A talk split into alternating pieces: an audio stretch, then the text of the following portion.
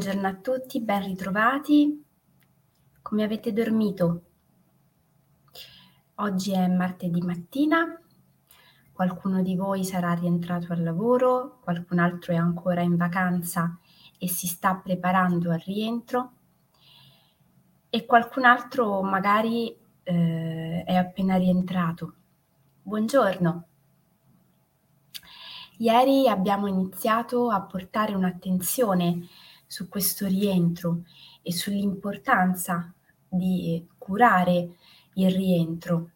Spesso si dà per scontato tante cose della nostra giornata, tante cose della nostra quotidianità che invece possono essere curate, gestite e quindi ehm, avere non soltanto magari quei risvolti frenetici che spesso noi tutti conosciamo, ma possono avere delle risorse, offrirci l'occasione di lavorare su degli aspetti di noi che magari fino ad oggi non avevamo mai visto, mai guardato. Ieri parlavamo delle abitudini e di come ci sono delle abitudini che magari durante le vacanze vengono interrotte e magari sono appunto disfunzionali, cioè non sono abitudini che portano benessere e eh, gioia nelle nostre giornate, ma magari al contrario sono delle abitudini ormai consolidate nel tempo che ci depauperano energie, ci affaticano, ci distraggono interferiscono nelle nostre relazioni, nell'efficacia delle nostre azioni, nella produttività delle nostre giornate. Ecco che portare dunque un'attenzione su tutta una serie di piccole abitudini, di piccole dinamiche, di piccole situazioni del nostro quotidiano può diventare veramente um, un tesoro,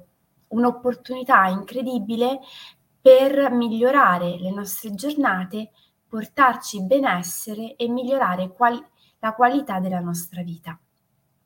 A tal proposito ho pensato alla diretta e al titolo di questa mattina, perché spesso noi siamo eh, portati a dare per scontato tante cose, diamo per scontato che ci conosciamo bene, buongiorno, che, ci, che siamo eh, perfettamente consapevoli delle nostre dinamiche, di come siamo fatti, dei nostri gusti, delle nostre abitudini, di come rispondiamo agli altri, ma magari tante cose le abbiamo ormai date per scontato e magari nel frattempo siamo cambiati. Magari nel frattempo alcune dinamiche, alcune nostre modalità di rispondere alla vita sono, si sono modificate. Ecco che recuperare una sana auto-osservazione, buongiorno, può essere molto molto interessante. Cosa significa osservarsi, auto-osservarsi? Buongiorno. Intanto vuol dire vivere il proprio quotidiano immaginandosi di avere una telecamerina che riprende quello che noi stiamo facendo.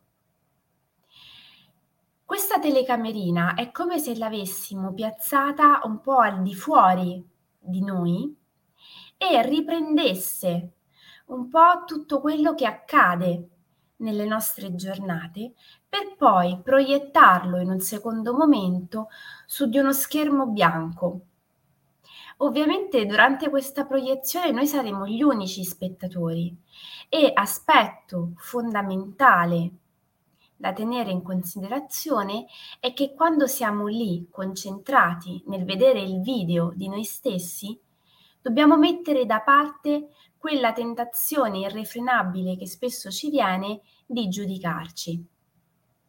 Spesso quando lavoriamo sull'auto-osservazione, il desiderio e l'impulso, il primo desiderio e il primo impulso che viene è quello di emettere una sentenza. L'inghippo è pensare che l'autosservazione serva a giudicare noi stessi e a trovare gli eventuali errori, le eventuali criticità. Questa è una grandissima buccia di banana, perché io dico sempre, in base alle nostre esperienze, noi sviluppiamo delle strategie. In base al nostro vissuto, noi impariamo ehm, comportamenti, modi di fare, modi di rispondere e di affrontare le situazioni. Questo non vuol dire che sono delle modalità oggettivamente corrette ed efficaci. Sono delle modalità che noi abbiamo appreso o messo in atto per, passatemi il termine, sopravvivenza. Iniziare a portarci poi un'attenzione significa non prendere le nostre strategie, le nostre modalità di comportamento ed iniziare ad analizzarle per vedere quali sono giuste e quali sono sbagliate, ma iniziare a vederle per portare un'attenzione su quali possono essere trasformate perché magari non sono più oggi efficaci. È ovvio che quando abbiamo messo in atto una serie di strategie e di tecniche per rispondere a certe situazioni, per far fronte a una serie di eh, dinamiche, di emozioni, di stati d'animo, noi eravamo certi che quelle fossero le strategie, le modalità più efficaci. Imparare a guardarsi un po' dall'esterno durante le proprie giornate vuol dire non iniziare a vedere quali sono i nostri difetti, ma piuttosto iniziare a scoprire quali sono quegli aspetti che potrebbero essere integrati, migliorati. Una parola che mi piace tanto è potenziati, perché noi in realtà non siamo sbagliati, così come non lo sono magari i nostri partner e i nostri cari. È ovvio che durante il nostro quotidiano noi ci relazioniamo con altre persone che a loro volta hanno sviluppato strategie, modalità di ridare una risposta alla vita, alle situazioni, alle dinamiche e queste strategie di per sé sono frutto a loro volta di altre esperienze. Quello che noi dobbiamo imparare a fare è piano piano cercare di allenarci ad essere sempre più consapevoli di quello che ci accade per andare a scovare, come se fossimo dei piccoli detective di noi stessi, quali sono tutte quelle aree dove possiamo portare un'attenzione. Io trovo questo aspetto estremamente affascinante. Spesso quando le persone vengono da me in seduta, a un certo punto mi dicono, ok, ma eh, poi a un certo punto finisce? Buongiorno. A un certo punto uno il percorso lo esaurisce, uno inizia a fare un percorso di crescita personale e poi a un certo punto si conclude. E io rispondo sempre, il percorso di crescita personale è bello perché noi non abbiamo limiti di crescita. Non abbiamo un, uh, un limite alla possibilità di migliorare noi stessi e dunque le relazioni con gli altri. Il punto è non focalizzare tutte le nostre attenzioni sull'obiettivo, come se la crescita personale o il migliorare la nostra qualità di vita sia un obiettivo che io raggiungo e poi posso mettere da parte, ma godere del viaggio, godere delle esperienze e godere di tutte quelle opportunità che la vita ci offre attraverso le quali noi possiamo andare a lavorare sempre per migliorare qualcosa, per diventare più efficienti in termini prestativi, se vogliamo metterla su un lato più concreto, ma allo stesso tempo più sereni, per stare meglio con noi stessi, accettando quelli che sono i nostri limiti o le nostre, mh, preferisco definirle caratteristiche, e ovviamente andando a lavorare sempre di più per potenziare migliorare e far venire fuori quelle che sono le nostre risorse, risorse che noi abbiamo a prescindere e che spesso dimentichiamo o non siamo noi stessi in grado di valorizzare.